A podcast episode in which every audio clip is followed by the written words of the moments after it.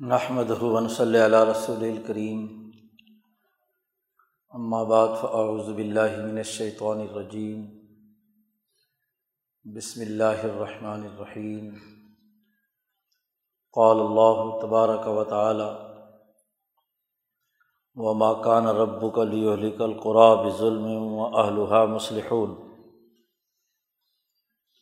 وقال النبی صلی اللہ علیہ وسلم ان الناس اظہار او ظالمن فلم یخذو علی یدیہ اوشک ان یعمہم العقاب او العذاب. وقال النبی صلی اللہ علیہ وسلم کانت بنو اسرائیل تسوسهم الانبیاء کلما حلق نبی خلفہ نبی آخر.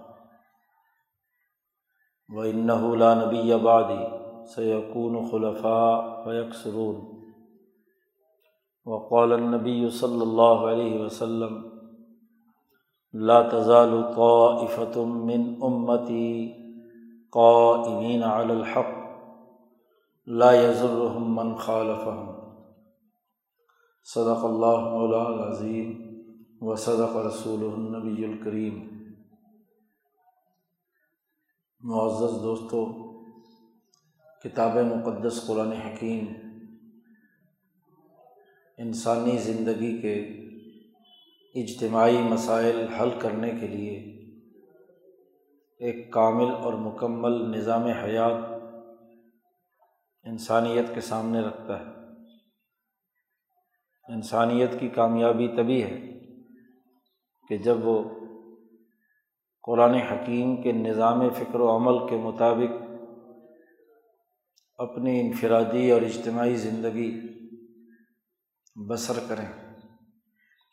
خاص طور پر ان کی اجتماعی زندگی کتاب مقدس قرآن حکیم کی روشنی میں ہو تو دنیا اور آخرت کی کامیابی ہے۔ اور اگر ایسا نہ ہو اور اجتماعی زندگی سوسائٹی میں اس کے زندگی کے امور، وہ انسانی حقوق کی ادائیگی کے مطابق نہ ہوں، تو نہ صرف دنیا کا عذاب اس کے لیے ہے، بلکہ آخرت کا عذاب بھی ہے۔ کتاب مقدس قرآن حکیم نے انسانی معاشروں اجتماعیتوں اور اس کی اساس پر قائم ہونے والے ممالک، اقوام اور ریاستوں کے حوالے سے بڑی واضح ہدایات دی آج کے اس دور میں جبکہ ہم ریاستی بحران میں مبتلا ہیں، معاشی اور سیاسی حوالے سے بہت سی پریشانیوں، مسائل اور قرضوں میں الجھے ہوئے ہیں۔ ایک عذاب کی سی کیفیت ہم پر مسلط ہے۔ اللہ کا عذاب دنیا میں ذلت اور رسوائی کی صورت میں ہم پر نازل ہوا ہوا ہے۔ کبھی سیلاب آتے ہیں، کبھی زلزلے آتے ہیں۔ کبھی ملکوں اور قوموں کے غلامی کے نئے نئے عالمی نظامات وجود میں آتے ہیں۔ تو ایسے موقع پر بہت زیادہ ضروری ہو جاتا ہے کہ ہم کتاب مقدس قرآن حکیم کی تعلیمات کی طرف لوٹیں۔ قرآن حکیم کا اس حوالے سے مطالعہ کریں۔ کہ وہ انسانی اجتماعیت کے حوالے سے ہماری کیا رہنمائی کرتا ہے۔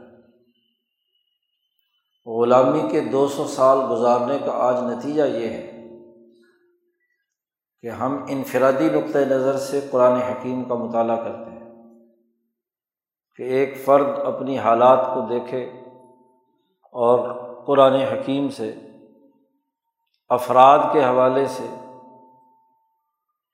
جو امور ہیں ان پر غور و فکر کرے اور اپنے آپ کو نیک بنائے۔ معاشرہ کیسا ہے؟ سماج کیسا ہے؟ حکومت کیسی ہے؟ نظام کیسا ہے؟ یہ آج ہمارے مذہبی طبقے کے سوالات نہیں رہ گئے۔ ان کی مسجدوں، ان کے مدرسوں، ان کی عبادت گاہوں ان کی خانقاہوں میں یہ سوال زیر بحث نہیں ہے۔ کہ ہمارا ریاستی نظام کیسا ہے؟ قرآن کے اصولوں پر ہے یا اس سے ہٹ کر؟ ہمارا سیاسی نظام کیسا ہے؟ ہمارے معاشی معاملات اور اکنامک سسٹم وہ کس نوعیت کا ہے؟ کیا قرآن تعلیمات کے مطابق ہے یا اس کے خلاف؟ یہ وہ المیہ ہے جس کا نتیجہ کہ آج ہم ان امور پر غور و فکر نہ کرنے کے نتیجے میں قرآن تعلیمات سے آگہی نہیں رکھتے۔ آج ہمارا نوجوان یورپ کے سیاسی اصول جانتا ہے۔ آج ہمارا تعلیم یافتہ، سرمایہ داری یا سوشلزم کی اکنامکس جانتا ہے۔ معاشرت کے وہ اصول جو آج مادہ پرستوں نے، یورپین قوموں نے متعارف کرائے ہیں، ہمارا تعلیم یافتہ آدمی ان سے واقفیت رکھتا ہے۔ لیکن قرآن نے انسانی اجتماع کے لیے کیا معاشی نظام دیا ہے؟ کیا سیاسی نظام دیا ہے؟ کیا اجتماعی نظام دیا ہے؟ اس پر ہمارے تعلیم یافتہ طبقے نے تو خیر کیا غور کرنا تھا۔ اس لیے کہ وہ یونیورسٹیوں اور کالجوں میں اس پر کوئی بحث ہی نہیں ہوتی۔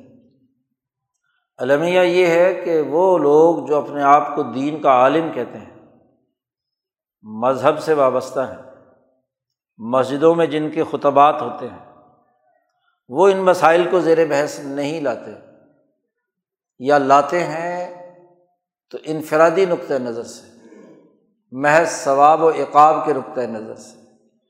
محض عقیدت اور اخلاقیاتی بنیادوں پر کہ لوگ اخلاقی طور پر ٹھیک ہو جائیں۔ نظام زیر بحث نہیں لایا جاتا۔ ریاستی نظم و نسق کو پیش نظر نہیں رکھا جاتا۔ ملکی انتظامات اور اس کے امور کے بارے میں رسول اللہ صلی اللہ علیہ وسلم نے کیا ہدایات دی ہیں؟ احادیث نبویہ میں کیا بات بیان ہوئی ہے؟ قرآن حکیم نے اس کو کس انداز میں اس پر گفتگو کی ہے؟ فقائے امت نے اس کے حوالے سے کیا رہنمائی کی ہے؟ وہ ہمارے یہاں زیر بحث نہیں۔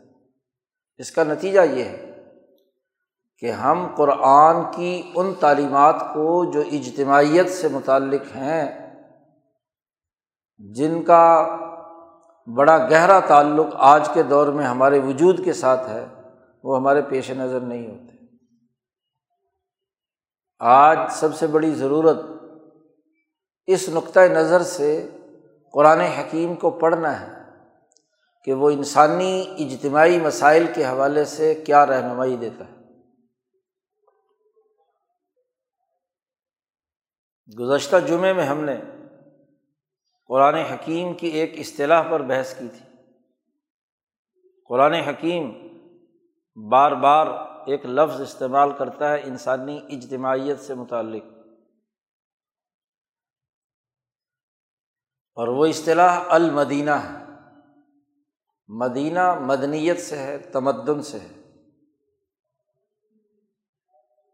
یعنی جب کوئی معاشرہ ترقی کر کے تمدن یافتہ ہو جاتا ہے اس کی اپنی تہذیب، اپنی ثقافت، اپنا سیاسی اور معاشی نظام قائم ہو جاتا ہے، تو اسے المدینہ کہتے ہیں۔ خاص طور پر ریاست مدینہ، جو رسول اللہ صلی اللہ علیہ وسلم نے تشکیل دی تھی۔ المدینۃ المنورہ۔ جو دین اسلام کے عالمی اور بین الاقوامی غلبے کا ہیڈ کوارٹر تھا، مرکز تھا۔ یسرف تھا، ایک ایسا، ایسی بستی، بلکہ بستیوں کا مجموعہ جو انتہائی ابتدائی سطح کی زندگی بسر کر رہا تھا۔ اس یسرف کو رسول اللہ صلی اللہ علیہ وسلم نے جا کر المدینہ بنا دیا۔ اس کو ایک تمدن دیا۔ ایک تہذیب دی، ایک ثقافت دی، ایک عدالتی نظام دیا، ایک سیاسی نظام دیا، ایک معاشی نظام دیا۔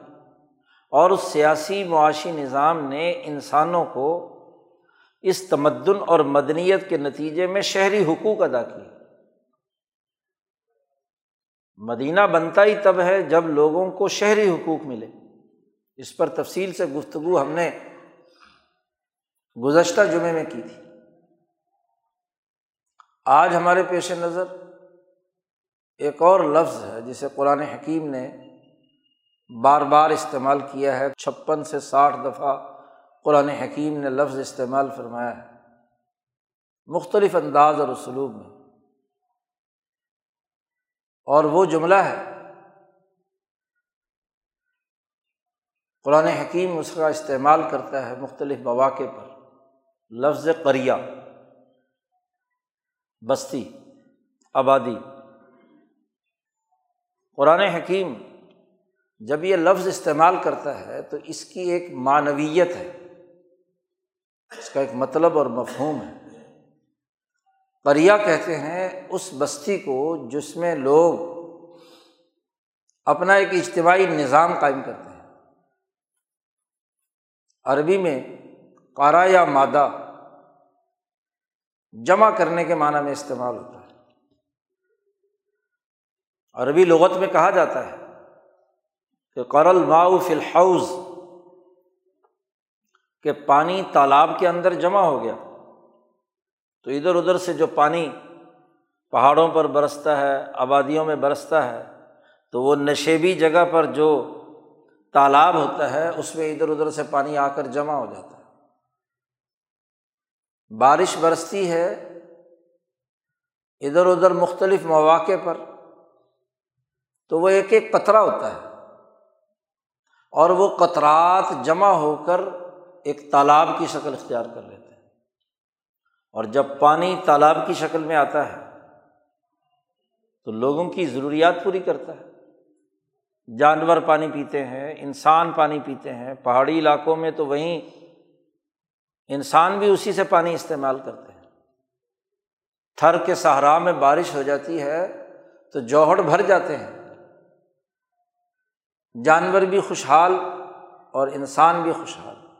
یعنی انسانی نفے کا کام اس تالاب سے ہوتا ہے۔ انسانیت کے لیے نفع بخش ہوتا ہے وہ پانی۔ تو اس کو عربی میں کہا جاتا ہے کہ قرل ماؤ فی الحوض۔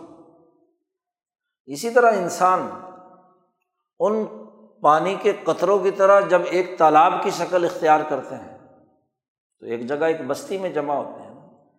کوئی کہیں سے آیا، کوئی کہیں سے آیا، کوئی کہیں سے آیا۔ تو انہوں نے آ کر ایک بستی بسائی۔ یا ایک انسان، اس نے ایک آبادی اپنی قائم کی، میاں بیوی ٹھہرے اور اس کے بعد ان کے پوتے پڑ پوتے تو بستیاں یا نسل در نسل خاندانوں کی ہوتی ہیں اور عموماً انہیں کے نام سے بستی موسوم ہو جاتی ہے کہ فلاں کی بستی، فلاں کی بستی۔ جو گھر کا بڑا ہوتا ہے اسی کے نام سے۔ تو ایک ایک انسان آتا گیا اور سالوں، صدیوں میں وہ بستی کیا ہے؟ بڑھتی، پھیلتی، پھولتی گئی۔ تو جب وہ ایک آبادی اور ایک اجتماعیت کی شکل اختیار کر لیتی ہے تو اس کو عربی میں کہتے ہیں قریہ۔ اس کی جمع آتی ہے قرا بہت ساری بستیاں۔ تو قریہ کا لفظ انسانی اجتماعیت پر دلالت کرتا ہے۔ انسانی اجتماعیت جو ایک جگہ جمع ہوئی ہے اگر وہ انسان ایک دوسرے کے ساتھ امن و سلوک کے ساتھ رہے، ایک دوسرے کے حقوق ادا کرے، کوئی کسی پر ظلم و ستم نہ کرے، تو وہ بستی امن والی ہوتی ہے اور بڑی زندگی وہاں کے لوگ بڑی مطمئن زندگی بسر کرتے ہیں، معاشی طور پر بھی، سیاسی طور پر بھی۔ اور پھر چونکہ وہ ایک خاندان ایک کنبا یا ایک بستی کے لوگ ہوتے ہیں، تو ان کی کوئی مشترک تہذیب ہوتی ہے، کوئی ثقافت ہوتی ہے، کوئی تہوار ہوتے ہیں، اس سے قوم بنتی ہے۔ رسول اللہ صلی اللہ علیہ وسلم نے فرمایا لک القومن عید، ہر قوم کی ایک عید ہوتی ہے تہوار ہوتا ہے، جس میں وہ ایک جگہ جمع ہو کر ایک دوسرے کے ساتھ اطمینان اور خوشحالی کی باتیں کرتے ہیں، مسرت کا اظہار کرتے ہیں۔ آپ صلی اللہ علیہ وسلم نے فرمایا، ہر قوم کی عید ہوتی ہے اور یہ عید الفطر اور عید الاضحیٰ، یہ ہماری عید ہے۔ وہ کہ ریاست مدینہ کو رسول اللہ صلی اللہ علیہ وسلم نے عید الفطر کا ایک دن تہوار کے طور پر منانے کا، عید کے طور پر منانے کا، خوشی اور مسرت کے طور پر منانے کا دن مقرر کر دیا۔ تو ہر بستی اپنا تہوار مناتی ہے اور وہ تبھی مناتی ہے جب سب لوگ ایک دوسرے کے لیے خوشحالی، مسرت اور محبت کے جذبات رکھیں۔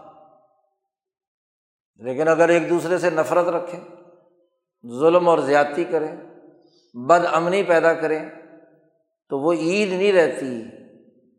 اسی لیے عید کے دن کہا گیا کہ اگر کوئی چھوٹی موٹی رنجش انسانوں میں ہو جاتی ہے تو عید کے دن ایک دوسرے کو بنا لو۔ تہوار بھی ایک جگہ اکٹھے ہو جاؤ۔ ظاہر ہے دو برتن ایک جگہ ہوں، وہ بھی کھڑک جاتے ہیں۔ تو بھائی ایسے موقع پہ جو اجتماعی معاملہ ہو، شادی کا معاملہ ہے، خوشی کا معاملہ ہے، فوتگی کا معاملہ ہے، یا کوئی تہوار کا معاملہ ہے، تو اس میں سب لوگ مل کر کیا ہے؟ اپنی نفرتوں کو ختم کریں اور اجتماعیت قائم کریں۔ تو قرآن حکیم کریا کا لفظ بار بار استعمال فرماتا ہے۔ پھر اللہ پاک نے یہ بات بھی واضح کر دی کہ کریا کہتے کسے ہیں؟ معیاری اور مثالی کریا اور بستی کیا ہوتی ہے؟ تو اللہ پاک نے صورت النحل میں فرمایا کہ ضرب اللہ مثلاً قریتن کانت آمنتم مطمئنت یا عطیہ رزق ہا رغدم من کلی مکان. کہ اللہ پاک ایک مثالی اور بہترین اجتماعیت اور سوسائٹی پر مشتمل ایک کریا ایک بستی، اس کی مثال بیان کرتا ہے۔ اور مثالی بستی، صحیح اجتماعیت وہ ہوگی کہ جس میں تمام لوگ امن و امان سے زندگی بسر کوئی خوف زدہ نہ ہو۔ امن ہو اس سوسائٹی اور دوسرے یہ کہ مطمئنہ تئیں یا عطیہ رزق ہا رغدم من کلی مکان۔ ایسی مطمئن زندگی بسر کریں کہ ان کا رزق ہر طرف سے اس بستی کے اندر وافر مقدار میں سب کو مہیا ہو۔ خوب لوگ ڈٹ کر کھائیں، پئیں، پہنیں، مکانات بنائیں، مسرت کے ساتھ رہیں اور مطمئن ہوں۔ معاشی اطمینان ہو، سیاسی امن ہو، تہذیبی اور ثقافتی خوشی اور مسرت ہو، وہ مثالی بستی ہے۔ اس کے مقابلے میں اللہ نے اسی آیت میں کہا کہ جب اللہ کی ان نعمتوں پر ظالم لوگ قبضہ کر لیں سوسائٹی میں ایسے لوگ ہوں۔ اور اسی بستی کے کچھ لوگوں کو بھوکا مارے، ذلیل اور رسوا کریں اللہ کی نعمتوں کی ناشکری کریں ظالم بن جائیں تو اللہ پاک دو عذاب اس بستی پر نازل کرتا ہے، اس کریا پر۔ بھوک کا لباس بھوک پا جاتی، معاشی بدحالی پیدا ہو جاتی۔ ہے قرضوں میں جکڑی جاتی ہے۔ معاشی بحران میں مبتلا ہوتی ہے۔ بھوک ان کا لباس بن جاتا ہے۔ اور دوسرا یہ کہ لباس الخوف، امن کی جگہ پر خوف، معاشی خوشحالی کی جگہ پر بھوک۔ تو یہاں قرآن حکیم نے کریا کی وضاحت کرتے ہوئے کہا کہ مثالی کریا یہ ہے، جس میں امن ہو اور معاشی اطمینان۔ اور قرآن حکیم نے بہت سی جگہوں پر جب وہ بستیاں اور وہ کریا وہ اجتماعیت ظلم والی ہو جائے، تو اس کی سزا کا بھی ذکر کیا۔ یہ آیت مبارکہ جو ابھی تلاوت کی ہے، اس میں اللہ پاک نے ایک بنیادی قانون بیان کیا۔ ہے کہ وما کان رب کا قرآب ظلم اللہ تعالیٰ کسی بستی کو، کسی اجتماعیت کو ناجائز اور ظالمانہ طریقے سے تباہ و برباد نہیں کرتا۔ اللہ کو ظلم نہیں کرتا آبادیوں پر کہ بھوک مسلط کر دے، بد امنی پیدا کر دے، انہیں تباہ و برباد کر دے۔ تیرا رب ایسا نہیں کرتا۔ لیکن یہ کب نہیں کرتا کہ اہلوہا مسلحون اس بستی کے رہنے والے لوگ مسلح ہوں۔ سوسائٹی کی ضروریات کو پورا کرنے والے ہوں، اصلاح کرنے والے ہوں، فساد کرنے والے نہ ہوں۔ قرآن اس کے مقابلے میں لفظ استعمال کرتا ہے مفصدون ایک مسلحون اور ایک مفصدون اور فساد کی تشریح خود قرآن حکیم نے دوسری جگہ پر کی ہے کہ وہ آدمی فسادی ہے، جو نسلوں کو قتل کرے اور کھیتیوں کو آگ لگائے۔ یو لکل ہر سا ون نسل مکے کا ایک شیطان۔ بظاہر انسان ہے لیکن شیطان ہے۔ اس کا تذکرہ کرتے ہوئے اللہ پاک فرماتا ہے کہ یہ ایک ایسا آدمی ہے کہ یہ کھیتیوں کو آگ لگا دیتا ہے، غریب کے منہ میں لکما نہ جائے، فصل اجاڑ دے گا۔ نسلوں کو قتل کراتا ہے۔ ان کو مروا کر خوش ہوتا ہے، ہلاک کر کے۔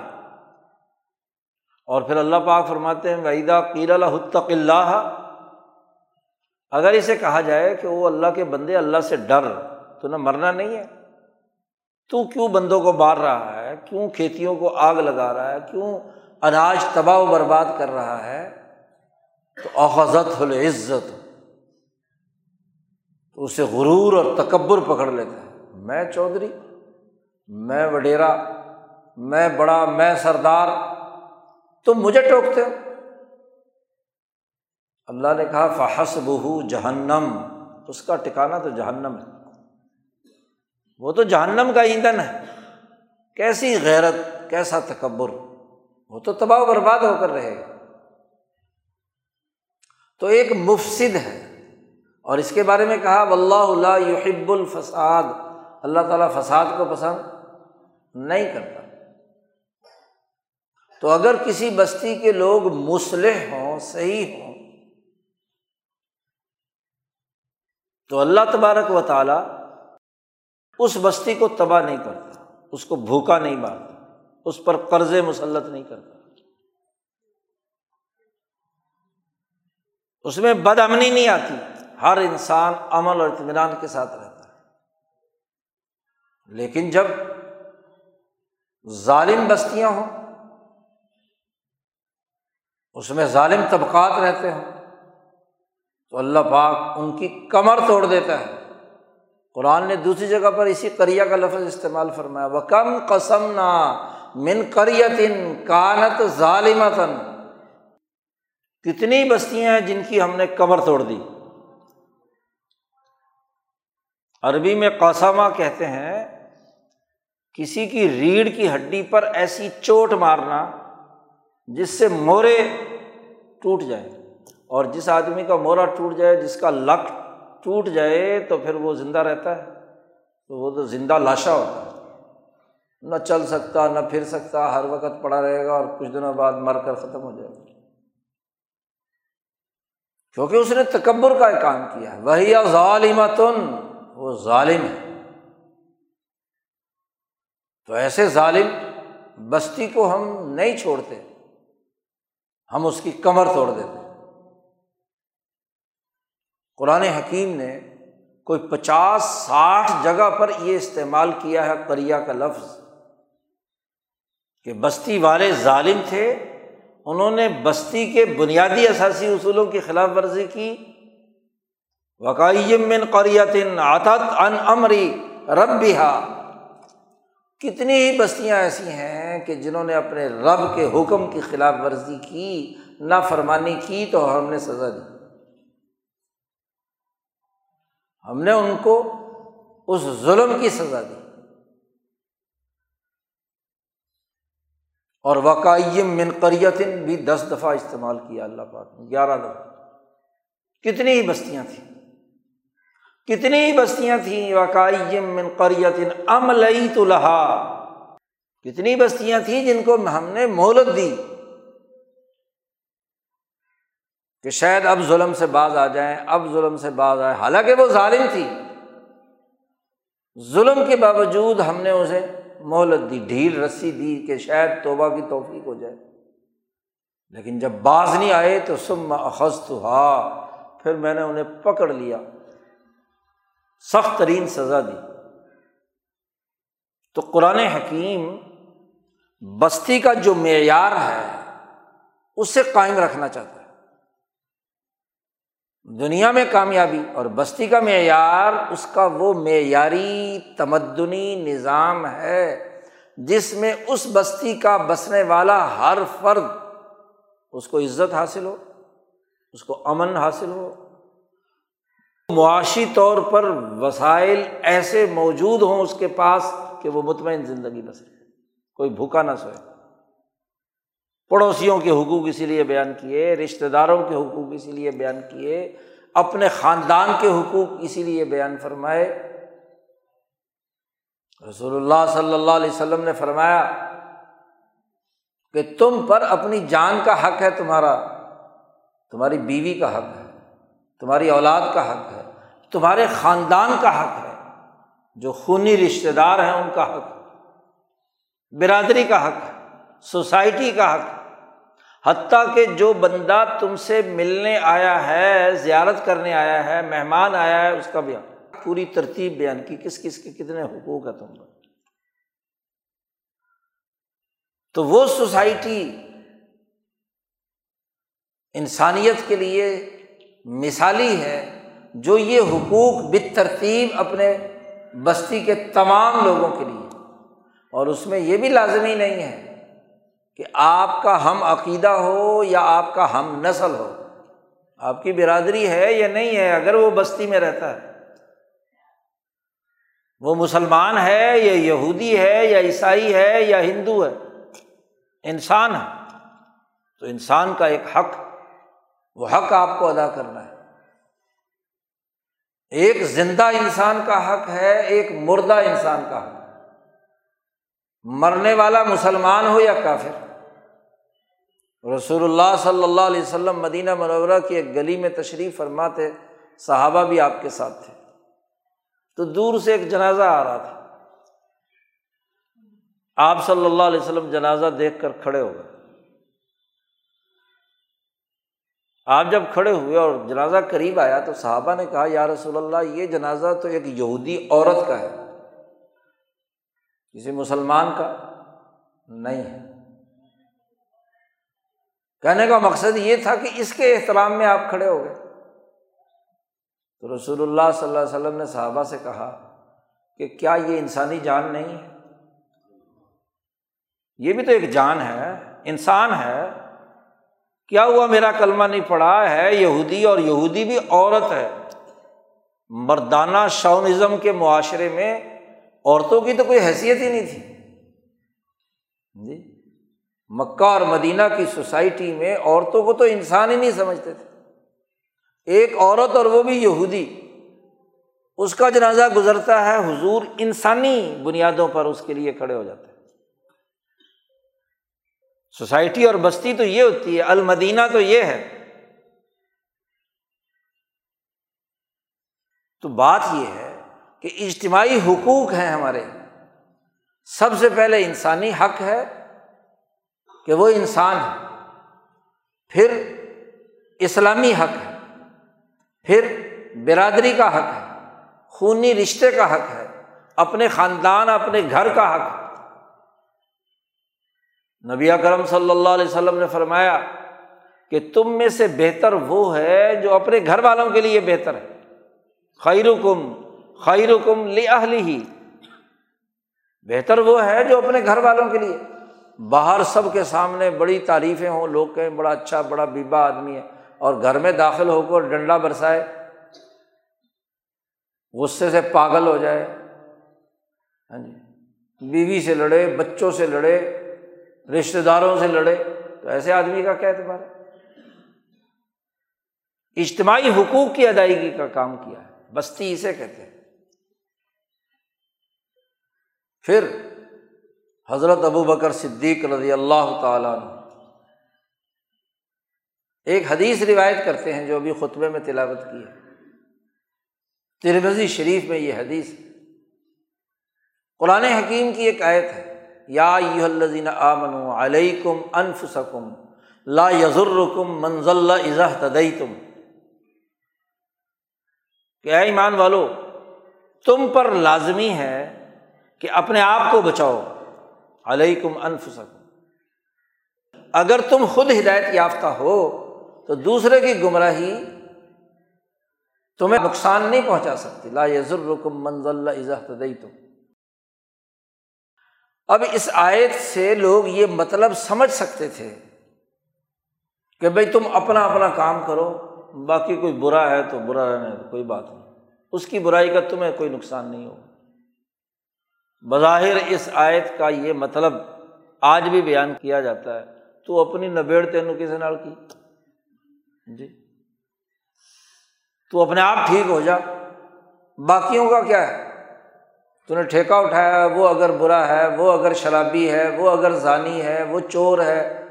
تو تو ان کے بارے میں کیوں باتیں کرتا ہے؟ عام طور پر یہ تصور ہے۔ اور اس آیت سے غلط طور پر یہ مطلب نکالا جاتا ہے کہ علیکم انفسکم، تم پر اپنے نفسوں اور اپنے جان کی ذمہ داری ہے۔ تو وہ بکر صدیق رضی اللہ تعالیٰ عنہ نے فرمایا، صحابہ کو خطاب کرتے ہوئے، خلیفۃ المومنین، سب سے پہلے حضور صلی اللہ علیہ وسلم کی رفاقت میں آنے والے صدیق اکبر فرماتے ہیں، تم یہ آیت پڑھتے ہو۔ سن لو اس کی تشریح میں کہ میں نے رسول اللہ صلی اللہ علیہ وسلم سے سنا ہے سمے تو رسول اللہ صلی اللہ علیہ وسلم یقولا میں نے رسول اللہ صلی اللہ علیہ وسلم سے سنا ہے کہ وہ فرماتے تھے۔ کیا فرماتے تھے؟ کہ ان ناسا اظہار او ظالمن کہ لوگ جب کسی ظالم کو ظلم کرتا ہوا دیکھیں، فلم یا خزو اعلی یدئی ہی اس کا ہاتھ نہ پکڑیں۔ ظلم سے نہ روکیں۔ بلکہ ظالم کے ساتھ تعاون کریں۔ خاموش رہیں کہ چلو جی دوسرے کی پٹائی ہو رہی ہے نا۔ اسے ذلیل کیا ہے نا۔ تو ظالم کا ہاتھ نہ پکڑیں۔ تو رسول اللہ صلی اللہ علیہ وسلم نے فرمایا، اوشکا، قریب ہے۔ بالکل قریب ہے۔ کہ اللہ تبارک و تعالیٰ اس بستی پر عذاب نازل کر دے۔ العقاب، پوری بستی کو نیک بھی، برا بھی، اچھے بھی، سارے کے سارے ملیا میٹ کر دے۔ قریب ہے کہ اللہ پاک پوری بستی کو تباہ کر دے۔ اور اسی سلسلے میں ایک روایت امام بخاری لائے کہ اللہ پاک نے فرشتے کو حکم دیا کہ جاؤ وہ فلانی بستی بڑی خراب ہو گئی ہے، وہ آبادی بڑے ظالم۔ بستی کو پکڑو الٹ دو۔ فرشتے نے کہا، اللہ تبارک و تعالیٰ سے کہ اے اللہ، وہاں تو ایک بڑا ہی نیک اور بیبا بندہ ہے۔ ہر وقت تیری تصویر پڑھتا ہے، نمازیں پڑھتا ہے، حج کرتا ہے، روزے رکھتا ہے، پتہ نہیں ہر وقت ذکر اذکار میں لگا رہتا ہے۔ اس نے تو اپنا ایک عبادت خانہ بنایا ہوا ہے، اس زمانے میں سو ماہ ہوتا تھا عیسائیوں کا۔ تو وہ تو بہت نیک آدمی ہے، بڑی عبادتیں کرتا ہے۔ تو اس کا کیا کریں؟ باقی ساری بستی تو ظالم ہے، اسے تو تباہ کرنا چاہیے، لیکن وہ جو تیرا ماننے والا ہے، اس کو کیا کرے اللہ میاں نے کہا، اس کو بھی الٹا دو ساتھ ہی اس کا جرم یہ ہے کہ اس کی بستی میں ظلم ہو رہا ہے۔ اور وہ ان ظالموں کا ہاتھ نہیں پکڑتا، ان کا راستہ نہیں روکتا۔ اس کو اس ظلم کی جتنی بھی تگ و تاز ہو رہی ہے، اس کے خلاف کوئی نفرت ہی نہیں ہے، کوئی مزاحمت ہی نہیں ہے۔ اسی لیے نبی اکرم صلی اللہ علیہ وسلم نے فرمایا کہ اگر تم کوئی برائی ہوتے دیکھو، تو سب سے پہلے ہاتھ سے روکو۔ تمہارے پاس طاقت ہے اور قوت ہے تو ظالم کا ہاتھ پکڑو۔ اسی پر رسول اللہ صلی اللہ علیہ وسلم نے ایک دوسری حدیث میں فرمایا کہ عنصر اخا کا ظالمن او مظلومن تو اپنے بھائی کی مدد کر خواب و ظالم ہو یا مظلوم ہو۔ تو صحابہ نے پوچھا، یا رسول اللہ، مظلوم کی مدد تو سمجھ میں آتی ہے، ظالم کی مدد کیا ہے؟ یعنی ظالم ظلم کر رہا ہو تو اس کے ظلم میں مدد کرے۔ انہوں نے نہیں، ظالم ظلم کر رہا ہو تو اس کا ہاتھ پکڑنا، کہ وہ ظلم نہ کرے۔ وہی بات اس حدیث میں کہی کہ اگر لوگ ظالم کو دیکھیں اور اس کا ہاتھ نہ پکڑیں، اس کے خلاف کوئی بات بھی نہ کریں، تو پوری بستی پر عذاب آئے، عمومی طور۔ تو اللہ نے کہا کہ وہ نیک آدمی جو بڑی عبادتیں کرتا ہے اس عبادت کا کیا فائدہ؟ جی سچی خدا پرستی کے نتیجے میں اللہ کو صحیح طور پر ماننے کے نتیجے میں اسے تو انسانیت دوست ہونا چاہیے تھا۔ انسانیت ظلم کی چکی میں پس رہی ہے اور یہ نمازیں پڑھنے میں لگا ہوا تسمیاں گمارا اس کی نمازیں اس کے منہ پر مارو اور بستی پوری الٹ دو اور اس نیک آدمی کو بھی اسی کے اندر ملیا میٹ کرو اسی کو رسول اللہ صلی اللہ علیہ وسلم نے یہاں بیان فرمایا۔ تو اسی لیے آپ نے فرمایا، اگر کوئی منکر اور غلط بات دیکھ رہے ہو، من را من کم من کرن جس نے تم میں سے کسی نے کوئی منکر غلط بات ہوتے دیکھی، تو اس کو ہاتھ سے پکڑو۔ اور اگر ہاتھ کی طاقت تمہارے اندر نہیں ہے، کمزوری ہے، تو پھر کم از کم زبان سے کہو کہ تو نے یہ ظلم کیا ہے، زیادتی کی ہے۔ ہاتھ سے نہیں ہے، بیدی ہی۔ یہ نہیں ہے تو بلسانی ہی۔ زبان سے تو کہے، احتجاج تو ریکارڈ کرائے کہ تم زیادتی کر رہے ہو اس مظلوم کے ساتھ۔ اس کا حق چھین رہے ہو اور اگر زبان سے بولنے پر بھی تمہیں خطرہ ہے کہ یہ تمہاری جان لے لے گا۔ خطرہ جان لینے کا ہو تو پھر ہے۔ تو پھر کم از کم دل سے تو اس سے نفرت رکھو۔ جی۔ فبی قل بھی ہی۔ پھر کیا ہے؟ کم از کم دل سے تو اس کی مزاحمت کرو۔ اور اگر دل بھی تمہارا ساتھ ہی ہے، زبان بھی ساتھ ہی ہے، ہاتھ بھی ساتھ ہی ہے، تو پھر تو کیا سوائے تباہی، بربادی کے اور کچھ نہیں۔ تو اجتماعیت یعنی بستی کے حوالے سے ایک بڑی بنیادی قانون قرآن حکیم نے ان تمام آیات میں جہاں لفظ القریہ استعمال کیا یا قریتن استعمال کیا۔ بستی والے یا بستی بسانے والے اجتماعیت جو بھی ہے، اس اجتماعیت کے اصولوں میں سے یہ بات۔ اور یہ آیت جو بھی خطبے میں تلاوت کی تھی، اس سے پہلے اللہ پاک نے ایک سوال کیا ہے۔ فلولا کانا من القرون من قبل کم الو بقیت عن الفساد فی الارض کیوں نہیں؟ وہ لوگ جو کسی بستی اور سوسائٹی کے عقل مند تھے۔ الو بقیت جن کے پاس دماغ میں کچھ نہ کچھ عقل تھی۔ پچھلی بستیوں، کرنوں اور زمانوں میں جن کے پاس عقل تھی، کیوں نہیں انہوں نے روکا؟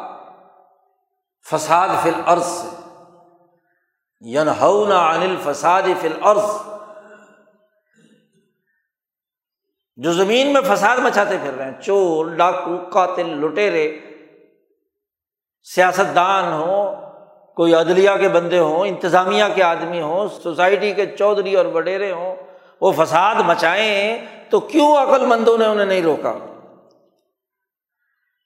سوال کیا ہے۔ اور پھر اللہ نے کہا، دیکھو ہم بستیاں تبھی تباہ کرتے ہیں کہ جب وہ لوگ ظالم ہوتے ہیں۔ وہ ماکن مولک القرا اللہ و اہلحا ظالمون۔ ہم بستیوں کو تباہ و برباد اس وقت کرتے ہیں جب وہ ظالم ہوتا ہے اور ظلم کی تشریح بھی مفسرین نے کی ہے۔ شرک اور کفر بھی داخل ہے اس ظلم میں۔ اور اس ظلم میں خاص طور پر وہ ظلم جو انسانوں پر ہوتا ہے۔ کم تولنا، کم ناپنا دوسروں کے حق پر ڈاکہ ڈالنا، اس کی محنت لوٹ لینا، چوری کرنا۔ یہ تمام چیزیں شامل ہیں۔ علامہ قرطبی نے اپنی تفسیر میں مزید وضاحت کی ہے کہ خالی کفر و شرک پر اللہ عذاب نہیں ڈالتا دنیا میں۔ تبھی عذاب آتا ہے کہ جب وہ انسانی حقوق توڑتے ہیں۔ مثلاً قوم شعیب پر عذاب آیا ہے اس لیے کہ انہوں نے کم تولنا اور کم ناپنا کا کام کیا تھا۔ شعیب علیہ السلام نے جب انہیں روکا تو بجائے بات ماننے کے، وہ کہتے ہیں، یا شعیب مانف کا کثیر مما تقول و اننا کا فینا ضعیفہ اے شعیب، تیری باتیں ہمیں سمجھ میں نہیں آتی۔ جی سرمایہ پرست کو کیسے بات سمجھ میں آتی ہے؟ ظالم ہے، متکبر، تو اللہ نے پوری بستی تباہ و برباد کر خالی کفر پر، کفر کی سزا اللہ میاں آخرت میں دے گا۔ ورنہ تو دنیا میں کسی مشرق اور کافر کو اللہ زندہ ہی نہ چھوڑتا۔ دنیا میں کافر مشرق کو بھی روٹی دیتا ہے، رزق دیتا ہے، بلکہ زیادہ رزق دے دیتا ہے۔ امتحان لینے کے لیے کہ شاید توبہ کرتا ہے کہ نہیں کرتا۔ کفر دنیا میں عذاب کا سبب نہیں ہوتا، یاد ظلم ہوتا ہے جو انسانیت پر کرتا ہے انسان۔ اس کا حق چھینتا ہے۔ تو اجتماعیت بستی کے حوالے سے ایک باقاعدہ قرآن حکیم ایک بیانیہ دے رہا ہے، ایک نظریہ دیتا ہے، ایک سوسائٹی کی نشاندہی کرتا ہے کہ اسے بستی کہا جاتا ہے اور اگر بستی ایسا کام نہ کرے تو اسے تباہ و برباد کر دیا جاتا ہے۔ کیوں؟ بستیاں کوئی آسانی سے بس جاتی ہیں۔ شاعر کا جملہ ہے، ایک مصرا ہے بستی بسنا کھیل نہیں، بستے بستے بستی ہے۔ کوئی دادا پردادا شروع کرتا ہے کام، پھر اس کی نسل در نسل در نسل بنتے بنتے کہیں جا کر بستی بستی ہے، کئی نسلیں صدیاں لگ جاتی ہیں آبادیوں کو بنانے میں۔ اور اگر کوئی ظالم اس بستی کو ملیا میٹ کر دے بھوکا مار دے، بد امنی میں مبتلا کر دے، قتل کر دے، تو اس نے تو بستی کو کھیل بنا لیا۔ اس نے تو تباہ و برباد کر کے رکھ دیا۔ اس لیے قرآن حکیم نے پچاسیوں جگہ پر ظالم بستیوں سے انتقام لینے کا تذکرہ کیا۔ اب یہ تو قرآن تعلیمات تھی۔ اس کی اساس پر رسول اللہ صلی اللہ علیہ وسلم نے دنیا میں وہ عالمی نظام قائم کیا جس سے بستیاں اور شہر ترقی یافتہ بنے، امن کے گہوارے بنے، معاشی خوشحالی پیدا ہوئی خلفۂ راشدین کے زمانے میں۔ اور مسلمانوں کے اگلے بارہ سو سالہ دور میں خواب خلفائے بنو میاں ہوں یا بنو عباس ہوں یا بنو عثمان ہوں، مسلمانوں کا عدالتی نظام، مسلمانوں کا سیاسی نظام، مسلمانوں کا معاشی نظام، مسلمانوں کا معاشرتی نظام نے بستیوں کو تحفظ دیا ہے، باقی رکھا ہے۔ تباہ و برباد نہیں کیا۔ دور جانے کی ضرورت نہیں اس بر عظیم پاک و ہند میں۔ اسلام کے آنے سے پہلے کیا حالت تھی اور اسلام نے آ کر اس ہندوستان کو، بر عظیم پاک و ہند کو کیا شناخت دی؟ یہ ایران جو ظالم کسرا کے ماتحت تھا، اسلام آیا تو تمام ایرانی نسلوں اور قوموں کو تحفظ فراہم کیا عزت دی۔ حتیٰ کہ ایک آتش پرست کو بھی، ایک یہودی کو بھی، ایک عیسائی کو بھی، پورا یورپ، پورا افریقہ۔ اربوں کی نہ ان سے زبان ملتی تھی، نہ نسلی ہم آہنگی تھی، اور جب وہ علاقے فتح ہوئے تو ان میں سے ابھی کوئی مسلمان بھی نہیں تھے ہندوستان میں تو مسلمانوں کی حکومت میں ساٹھ ستر فیصد غیر مسلم ہندو تھے۔ لیکن اس بستی کی حفاظت کر کے اس کو ایک تہذیب دی، ایک ثقافت دی، ایک امن و امان کا نظام دیا، ایک عدل و انصاف کا نظام قائم کیا۔ امرتسر کے قریب ایک بستی میں ایک ہندو خاندان کی لڑکی پر گورنر لاہور اور امرتسر کی بری نگاہ پڑی اور اس نے زبردستی شادی کرنے کی کوشش کی۔ اس کی اطلاع جب جہانگیر کو ملتی ہے، تو رات کو گھوڑے بدلتا ہوا اگلے دن شادی کا موقع تھا۔ گورنر صاحب شادی کرنے کے لیے دلہا بن کر وہاں پہنچ رہے تھے۔ جہانگیر اکیلا ساری رات گھوڑے بدلتا ہوا دلی سے امرتسر پہنچتا ہے اور عین نکاح کی تقریب پر آ کر گورنر کو گرفتار کر لیتا ہے۔ تمہاری مجال کہ تم زبردستی کسی اور، وہ بھی غیر مسلم خاتون، تم نے اس کو بے یار و مددگار سمجھ لیا۔ گورنر کو گرفتار کر لیتا یہ وہ عدل و انصاف زنجیر عدل لٹکائی اس نے اپنے محل کے باہر کہ، اور اس کی گھنٹی اس کے بیڈ روم میں تھی۔ زنجیر عدل کا مطلب ہی یہ تھا کہ کوئی سائل کیونکہ دربان درمیان میں ہوتے ہیں نا، وہ اپنی رشوت خوری کے چکر میں ہوتے ہیں۔ بادشاہ تک کیسے پہنچے گا؟ تو باہر عام گیٹ سے باہر زنجیر کھینچ دو، تو گھنٹی بجے گی، تو بادشاہ کو پتہ چل جائے گا کہ کوئی مظلوم گیٹ کے باہر آیا ہے۔ عدل و انصاف کا نظام بنایا۔ یہ ہندوستان مسلمانوں کی آمد سے پہلے زرعی ملک ہونے کے باوجود بھی اپنی پوری کفالت نہیں کر سکتا تھا یہاں کے تمام لوگوں اور جب مسلمانوں سے انگریزوں نے حکومت چینی ہے، اقوام متحدہ کی رپورٹ کے مطابق کل دنیا کا پچیس فیصد اس ہندوستان میں تھا۔ خوشحال ترین، مالدار ترین اور ایسا امن و امان کا پنچایتی نظام ہر گاؤں دیہات میں تھا کہ اس گاؤں کا ہر آدمی خب مسلم ہے یا غیر مسلم ہے، اس پنچایتی نظام کے تحت اپنے فیصلے خود اور اپنے جو چور ڈاکو ہیں، ان کے خلاف اقدام کرنے کی طاقت اور قوت تھی ان کے اندر۔ خود انگریز پینڈرل مون لکھتا ہے، جو اس بھاول پور کا چیف کمشنر رہا ہے، کہ مسلمانوں کے نظام عدالت میں، عدالت وہیں اس گاؤں میں لگ گئی۔ اور عدالت جب گاؤں میں لگتی ہے اور تفتیش کی جائے کہ یہ بندہ مر گیا، کیوں مرا؟ گواہیاں دو۔ تو بستی والوں کو پتا ہوتا ہے کہ اس کا اصل قاتل کون ہے۔ بلکہ وکیل کو بھی بتا دیتے ہیں۔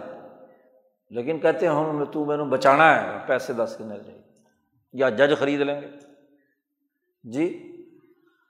تو وہیں پر وہ پینڈرل مون لکھتا ہے کہ وہیں پر تین چار دنوں میں سماعت کر کے فیصلہ اور فوراً عمل درآمد مسلمانوں ہی کا بنایا ہوا وہ نظام ہے جو آج ریونیو ریکارڈ کا حصہ ہے۔ حتیٰ کہ اس موضے کی کوئی زمین کا انتقال بھی ہوتا تھا تو جلسہ عام میں۔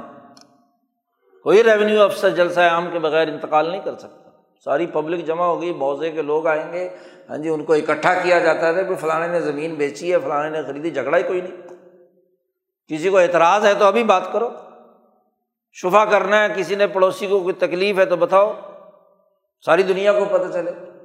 یہاں انگریزوں نے جو ظالمانہ نظام بنایا، وہ یہ کہ ہے تو لکھا ہوا جلسہ عام۔ لیکن جناب تحصیلدار صاحب، اے سی صاحب کے بند کمرے میں دو بندے بیٹھ کر کیا ہے؟ جی جلسہ عام منعقد ہوا اور فلانے نے فلانے کو زمین بیچی۔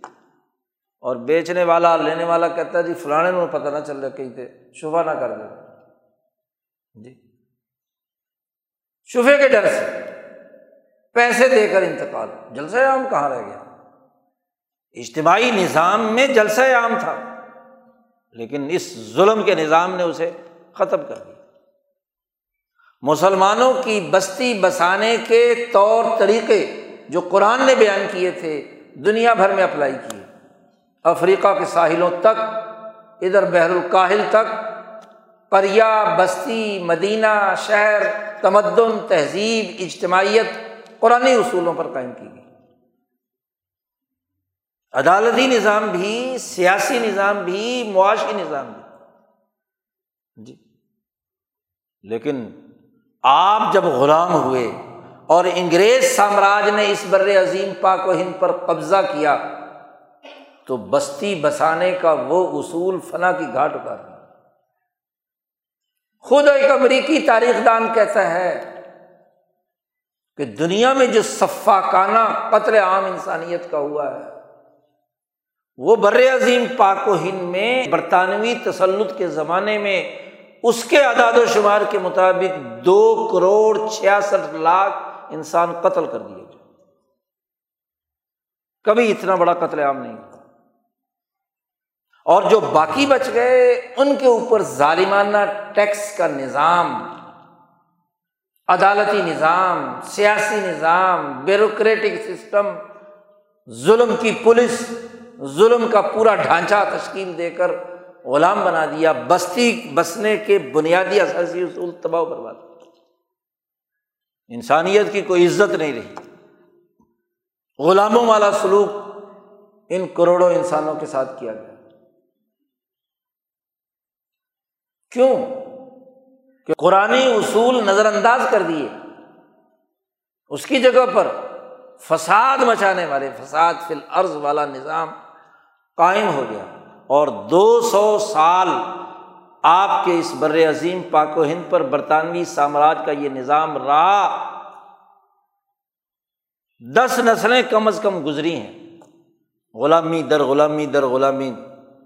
نسلوں میں شرائط کر گئی یہی وجہ ہے کہ پچہتر سال پہلے آپ نے بظاہر آزادی تو حاصل کر لی۔ وہ گورے یہاں سے چلے گئے۔ یہ کالے انگریز پچہتر سال سے تم لوگوں نے مسلط کر رکھے۔ جو تم پر قرضے مسلط کرتے ہیں، بھوک مسلط کرتے ہیں، بد امنی پیدا کرتے ہیں، خوف کرتے ہیں۔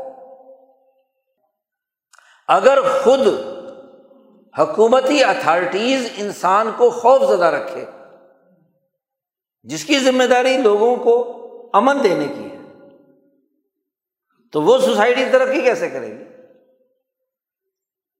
آپ کا عدالتی نظام، آپ کا ریونیو سسٹم ظالمانہ ٹیکسیشن کا۔ آپ کا انتظامی ڈھانچہ، آپ کی سیاسی پارٹیاں اور ان کے وڈیرے اور سردار عورتوں بچوں کو اغوا کر کے نجی جیلوں میں رکھتے ہیں، افشا ہونے کا ڈر ہو تو مار کر کسی کنویں میں پھینک دیتے ہیں۔ وہ تو ایک آدھ واقعہ تمہارے سامنے آتا ہے، ورنہ تو ظالم لوگ کس طریقے سے انسانیت کی توہین کر رہے ہیں۔ قرضے مسلط کر دیے۔ بد امنی پیدا کی اس نظام نے۔ اب نام اسلام کا لگا دیا تو اسلامی ٹچ سے کوئی نتیجہ نکلتا ہے؟ یہ تو سیاسی مفاد کے لیے۔ کوئی اسلامی پارٹی، اسلامی جماعت، اسلامی ملک، اسلامی یونیورسٹی، اسلامی فلاں، یہ کیا ہوا؟ انسانی بھی ہے یا نہیں؟ بستی بسانے کے اصول پر بھی ہے کہ نہیں؟ قرآن تعلیمات کے مطابق بھی ہے یا نہیں پہلے بجٹ میں فروری انیس سو اڑتالیس میں آپ کے وزیر خزانہ نے پہلا بجٹ پیش کیا تھا تو دس کروڑ پاؤنڈ کا خسارا تھا۔ آج پچہتر سالوں میں ہر سال بڑھتے ہوئے خسارے کے ساتھ آج آپ کا پچاس کھرب کا خسارا تو بھوک نہیں آئے گی، افلاس نہیں پیدا ہو۔ اور پھر اسی نوے فیصد عوام بھوک کی حالت میں، خوف کی حالت میں ایک بستی میں نہیں رہ رہے، کسی اجتماعیت کا حصہ نہیں ہے بیڑ بکریاں بنا دی۔ اور وہ جو حکمران اشرافیہ ہے، اس کے اللہ تللے نہیں ختم ہوتے اس کی لوٹ مار نہیں ہوتی۔ اقوام متحدہ کی ایک بین الاقوامی تحقیقاتی رپورٹ کے مطابق یہاں کی اشرافیہ سترہ اشاریہ چار ارب ٹیکس تمہارے کھا جاتی ہے، سبسڈیز انہیں دی جاتی ہیں، تمہارے پیسے۔ اشرافیہ موٹی ہے، مالدار ہے، پیسے والی ہے جبکہ وہ پہلے بھوکے ننگے تھے۔ سیاست میں آنے سے پہلے ٹکے کی حیثیت نہیں تھی۔ اور آج وہ ارب پتی اور کھرب پتی ہو گیا اور عوام بھوکے ننگے قرضہ چڑھ گیا ملک۔ تو یہ لوٹ مار کیوں؟ یہ تو وہی ہے جو مکے کے نظام میں تھی۔ وہی ہے جو ان ظالم بستیوں کا معاملہ تھا۔ اللہ پاک نے فرمایا کہ ہم نے مہلت دی ہے، حالانکہ وہ ظالم تھی۔ لیکن جب وہ باز نہیں آئے اس مہلت سے، تو پھر ہم نے پکڑ لیا۔ آج ہمارے زوال کا سبب یہ پارٹیاں نہیں ہیں، ہمیں ایک اور ٹرک کی بتی کے پیچھے لگایا جاتا ہے۔ کہ یہ پارٹی رہے گی تو ظلم رہے گا، میری پارٹی آ گئی تو سب کچھ ہوگا۔ پچہتر سالوں سے کون سی پارٹی ہے جو اقتدار میں نہیں رہی؟ ہر ایک نے اپنی اپنی باریاں لی ہیں۔ ہر ایک نے یہاں پر حکومت کی ہے۔ نتیجہ کیا ہے؟ ڈاک کے تین پات، وہی کا وہی۔ بلکہ ہر آنے والی پارٹی پہلے سے زیادہ بدتر حالات پیدا کر دیتی ہے۔ جی؟ تباہی پیدا کر دیتی ہے۔ اب اس وقت رولنگ پارٹیاں آپ کی چودہ ہیں۔ ایک پارٹی پہلے تھی اور اب تیرہ اقتدار میں ان چودہ پارٹیوں کا رزلٹ کیا ہے؟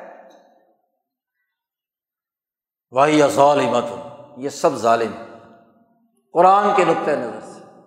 فساد فی الارض میں شریک۔ قرضے چڑھانے میں، ملک کو غریب کرنے میں عوام کو ذلیل کرنے میں، عزت نفس سے محروم کرنے میں یہ بستی کے اصول پر نہیں قرآن پکار پکار کر کہتا ہے مسلمان کو کہ وہ سوچے اور سمجھے، اپنے ملک کو ایک بستی بنائے۔ اور بستی تب بنتی ہے جب ہر فرد کو شہری حقوق حاصل ہو۔ اور جب شہری حقوق حاصل ہوتے ہیں تو اس کی جان کا تحفظ حکومت کی ذمہ داری۔ اس کے مال کا تحفظ حکومت کی ذمہ داری، اس کی عزت کا تحفظ حکومت۔ تین حقوق اللہ نے بیان کیے ہر انسان کی جان، مال، عزت آبرو آخری خطبے میں رسول اللہ صلی اللہ علیہ وسلم نے فرمایا تھا اللہ دما کم و اموال کم و آغاز کم حرام کا حرمتی یومی کم حاضہ فی شہری کم حاضہ فی بلدی کم حاضہ خبردار تمہاری جان اور خون بھی محترم ہے، تمہارا مال جو محنت میں مشقت سے تم نے کمایا اور تمہاری عزت بھی محترم۔ انگریز سامراج نے اپنے دو سو سالہ غلامی کے اس نظام میں ہمیں ان تینوں حقوق شہریت سے محروم کر دیا۔ آج ریاست ہماری جان کے تحفظ کے لیے کوئی کام نہیں کر چور ڈاکو دندناتے پھرتے، جس کو چاہے قتل کر دے۔ اچھا جی مقدمہ ہو گیا، قتل ہو گیا، جاؤ جی کہے گی عدالت جاؤ۔ دنیا کا کون سا ملک ہے کہ انسانی جان، مال، عزت، آبرو پر حملہ ہو اور ریاست اس کا تحفظ نہ کرے؟ یہ واحد ملک یعنی بر عظیم پاک و ہند کے یہ ملک ہیں جہاں ابھی تک وہ غلامی کا نظام چل رہا ہے۔ آپ کی ملکیت زمین ہے۔ کسی وڈیرے چودھری نے قبضہ کر لیا۔ تو ریاست آپ کی مدد نہیں کرتی، حالانکہ ریاستی ریکارڈ کے مطابق آپ مالک ہیں اس آپ کو کہتے ہیں عدالت میں مقدمہ کرو، اور عدالت کا مقدمہ ماشاء اللہ ہاں جی سو سو سال تک حل نہیں ہوتا۔ حل بھی ہو جائے تو پھر اس پر عمل درآمد کرنے کے لیے ایک اور مقدمہ دائر کرنا پڑتا ہے۔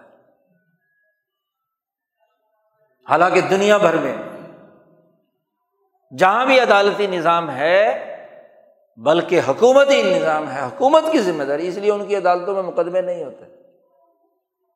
سرکاری ریکارڈ دیکھے گی حکومت اور دیکھے گی کہ دوسرے نجائز قبضہ کر رکھا، پولیس آئے گی، اسی وقت قبضہ چڑھائے گی۔ کیونکہ شہری ہے نا۔ آپ کے شہری کو قتل کر دو، مار دو، ختم کر دو، حتیٰ کہ اس شہری کے یہ حق بھی نہیں ہے۔ امریکہ مانگے کہ اس کو ہمیں دے دو۔ تو ماشاء اللہ آپ کے صدر وزیر اعظم کہتے ہیں، ہم نے اتنے ڈالروں کے بدلے میں اپنے شہری دے دیے جی۔ کوئی خاتون ہو یا کوئی بندہ ہو، کوئی بھی ہو، کیونکہ اس کو شہری حق حاصل نہیں ہے۔ آپ کو بے وقوف بنایا ہوا آپ بتلائیے، اس وقت آپ کا مالیاتی ریکارڈ ریونیو ریکارڈ جسے کہا جاتا ہے، یہ صرف ٹیکس کلیکشن کے لیے ہے، یہ حق ملکیت نہیں ہے۔ جو آپ سے ٹیکس بنتا ہے وہ لے سکیں۔ بس۔ اس ملکیت کے تحفظ کے لیے۔ حکومت آپ کو حالانکہ زمین کی خرید و فروخت پر رجسٹریشن پر ہم سے فیس لیتی ہے۔ لیکن ہماری زمین کے تحفظ کے لیے کوئی کام نہیں کرتی جی۔ اس لیے کہ ہمارے پاس شہری حقوق نہیں۔ بستی کے بسنے کے اصول نہیں ہیں۔ ہمیں اس بستی کا شہری نہیں سمجھا جاتا، ہمیں محکوم بنا دیا جاتا ہے۔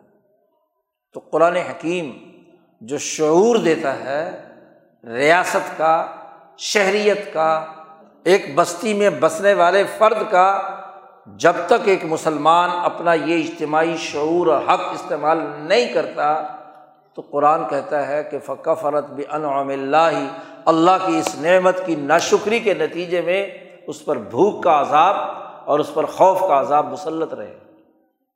جی۔ آج ہمیں اجتماعی توبہ کی ضرورت ہے اور اپنے حقوق شہریت کو پہچاننے اور حقوق شہریت کی بنیاد پر جو فریضہ بیان کیا گیا ہے کہ جب ظالم کو ظلم کرتا ہوا دیکھو تو اس کا ہاتھ پکڑو، اگر نہیں پکڑو گے تو تم تمام پر عذاب مسلط ہو جائے۔ آج ہمیں اس غلط رویے سے توبہ کرنے اور قرآن حکیم کے جو بنیادی اثاثی اصول، قرآن حکیم نے جو معیارات قائم کیے ہیں کسی مملکت اور ریاست کے، اس کا شعور حاصل کرنا اور اس کے لیے کردار ادا کرنا۔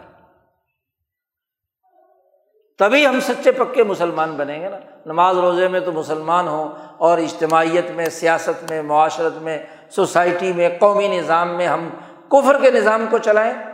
غلامی کے دور کے نظام کو چلائیں، انگریزوں کے بنائے ہوئے سامراجی نظام کے اعلی کار بن کر رہے ہیں تو کیسے مسلمان اسی کے بارے میں اللہ نے کہا ہے افتو منون ابی باز الکتابی و تک فرون ابی باز تم کتاب کے ایک حصے پر عمل کرتے ہو، نماز پڑھنے کا حکم ہے، نماز پڑھ لیتے ہو، روزہ رکھنے کا حکم ہے، روزہ رکھ لیتے ہو، کوئی اور عبادت کرنے کا حکم ہے، وہ کر لیتے ہو۔ وہ تک فرون ابھی بعض اور وہ اعمال جو انسانوں کی جان، مال، عزت، آبرو کی حفاظت سے متعلق قرآن نے دیے ہیں، اس پر کوئی عمل نہیں کرتے۔